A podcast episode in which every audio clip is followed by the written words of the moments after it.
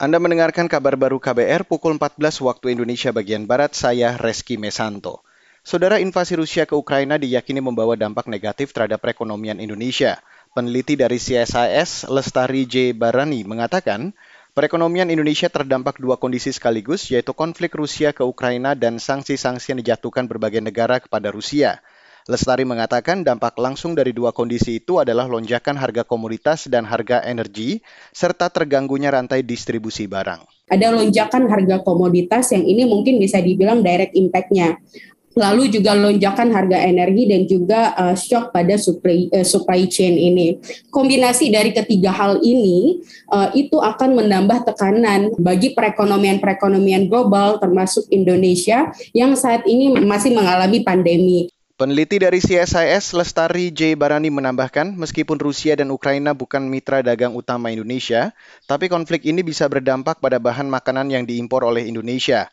Lestari menyebut Indonesia masih mengimpor gandum untuk memproduksi mie, roti, dan tepung dari Rusia dan Ukraina.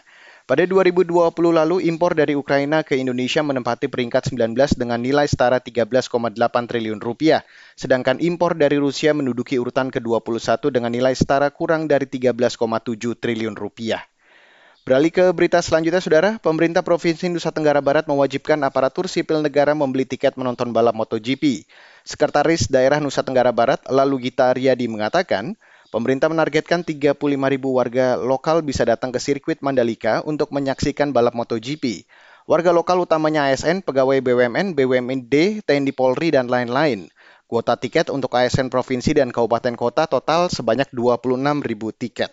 Provinsi Nusa Tenggara Barat kepada ASN-nya ya, diwajibkan untuk menyaksikan itu ASN provinsi 4.000 tiket Kemudian untuk kabupaten kota CNTB melalui Bapak Bupati dan Wali Kota sebanyak 16 ribu tiket Sekretaris Daerah NTB lalu Gita Riyadi menambahkan jumlah tiket MotoGP yang sudah terjual sampai 20 Februari mencapai lebih dari 21 ribu lembar. Gita menyebut penjualan tiket belum menggembirakan dan salah satu alasannya karena masih pandemi COVID-19.